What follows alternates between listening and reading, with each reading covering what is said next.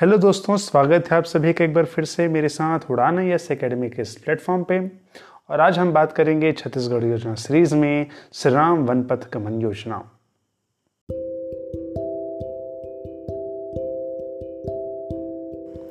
छत्तीसगढ़ राम वनपथ गमन योजना का उद्देश्य है कि प्रभु श्री राम अयोध्या से जब चौदह वर्षों के वनवास के लिए निकले तो जिन जिन स्थानों से वो छत्तीसगढ़ से गुजरे उन स्थानों को पर्यटन एवं धार्मिक दृष्टि से विकसित करना है। उन स्थानों पर जैव विविधता के साथ पर्यटन की संभावनाएं और उसमें जो पर्यटक हैं उनके लिए विभिन्न सुविधाओं को भी छत्तीसगढ़ सरकार डेवलप करना चाहती है। तो इस योजना के अंतर्गत हम देखते हैं कि प्रभु श्री राम कोरिया से लेकर सुकमा तक, अर्थात उनका प्रवेश जो है वो कोरिया से हुआ था और छत्तीसगढ़ की पथ को वो सुकमा में जाके आगे बढ़ते हैं।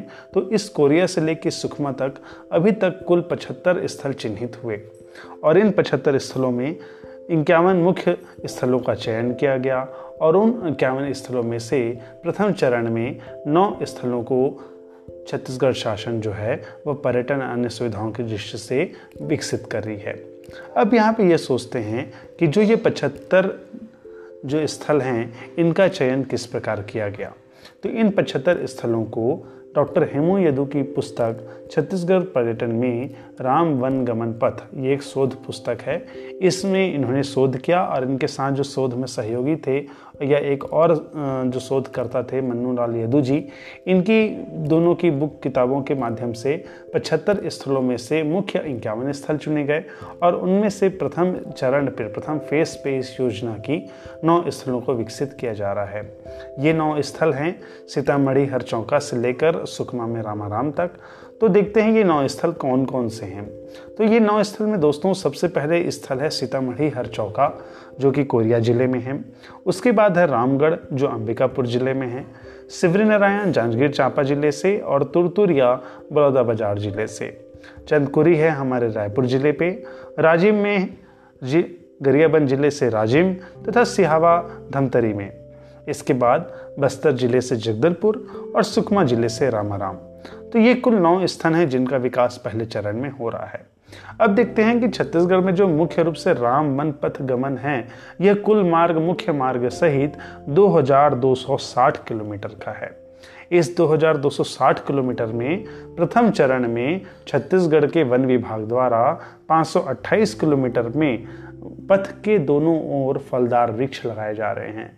आम, बहेरा आदि सहित जो फलदार वृक्ष हैं वो इन पथ में लगाए जा रहे हैं।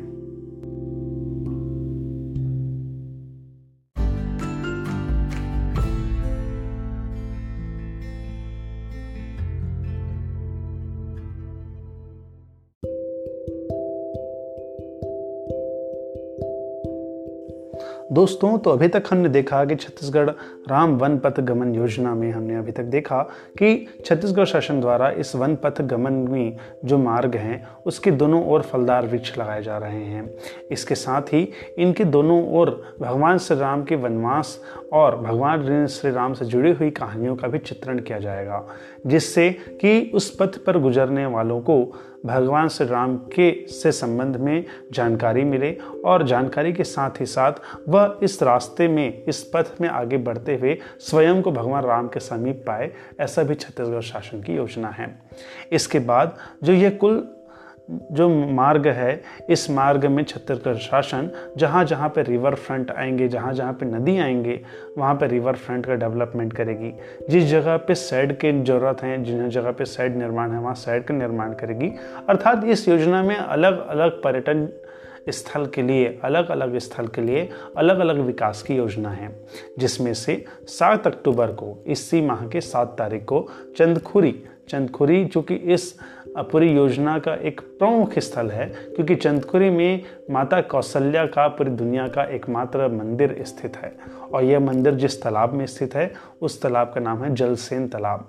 तो इस मंदिर में सात अक्टूबर को मुख्यमंत्री जी के द्वारा जो इस मंदिर के उन्नयन का, इस क्षेत्र के जो उन्नयन का प्रथम चरण का कार्य है वो पूर्ण हो चुका है।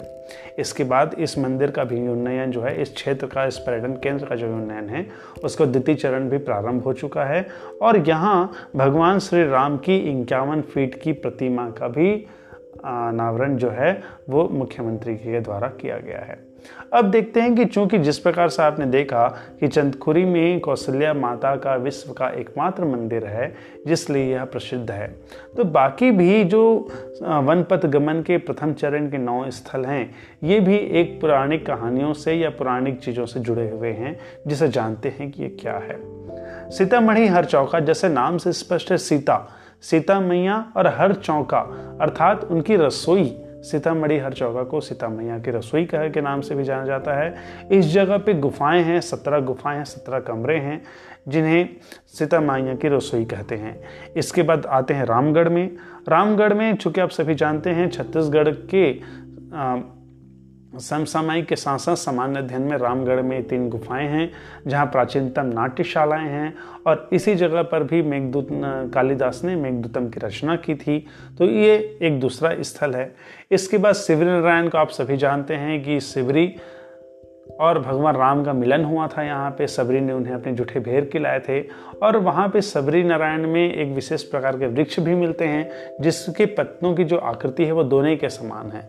ऐसा माना जाता है कि ये दोने इस कारण है कि इसी प्रकार के दोनों में सबरी ने भगवान राम को जो है बेर अर्पित किए थे। इसके बाद जो अगले क्रम में तुरतुरिया, तुरतुरिया जो बलौदा बाजार में है, यहाँ वाल्मीकि ऋषि का आश्रम है और जन कथाओं में, लोक कथाओं में यह कहा जाता है कि लवकुश का जन्म इसी आश्रम में हुआ था। इसके बाद चंदखुरी, चंदखुरी में जैसा आपको अभी पूर्व में भी हमने बताया कि जलसेन तालाब है मध्य में, यहाँ यह तालाब बहुत ज़्यादा तालाब है इस क्षेत्र में, तो जलसेन जो मुख्य तालाब है इसके मध्य में ही माता कौशल्या का मंदिर है। इसके बाद राजिम, राजिम चूँकि एक प्रयाग संगम है और यह माना जाता है कि यहाँ से गुजरते समय भगवान राम जी ने यहाँ पर अपने कुल देवता महादेव की पूजा की थी और उन्हीं के नाम पे यहाँ एक कुलेश्वर महादेव जो हैं वो उनकी मंदिर यहाँ पे स्थित है। इसके बाद आगे सिहावा, सिहावा सिहावा जहाँ पे सप्तऋषियों का आश्रम था, वहाँ पे सबसे प्रमुख सिंह ऋषि, अन्य ऋषियों के आश्रम थे जहाँ भगवान राम भी कुछ दिन रुके थे। इसके बाद जगदलपुर, जगदलपुर को चित्रकूट के रास्ते में माना जाता है ताकि भगवान राम ने भी वहाँ अपने समय गीता बिताए।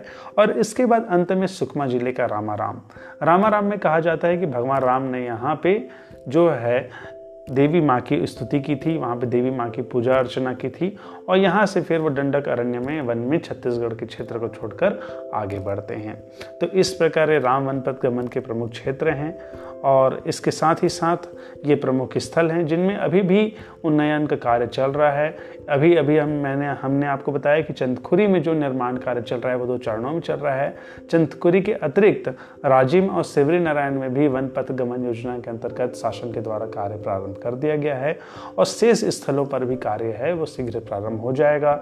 इसके साथ ही साथ प्रथम चरण के कार्य पूर्ण होने के पश्चात द्वितीय चरण में इसी वनपथ गमन मार्ग में अर्थात सुकोरिया से लेकर सुकमा तक जो शेष स्थल हैं जिनको छत्तीसगढ़ में राम वनपथ गमन पुस्तक में डॉक्टर हेमू यदू की पुस्तक में स्थल हैं इनका चित्रण किया गया है, इस पुस्तक के क्षेत्रों का चित्रण किया गया है, जो अंकन किया गया है वहाँ पर भी छत्तीसगढ़ के शासन के द्वारा जो है उन्नयन कार्य, वहाँ पे डेवलपमेंट कार्य किया जाएगा। तो ये तो थी छत्तीसगढ़ की प्रमुख राम वनपथ गमन योजना। इसके साथ ही साथ हम अगले योजनाओं के साथ अपने सीरीज़ में मिलेंगे। कृपया हमें बताइएगा आपको ये सीरीज़ कैसा लगा और आप इसमें और कुछ अपने फीडबैक, सुझाव आदि दे सकते हैं। धन्यवाद।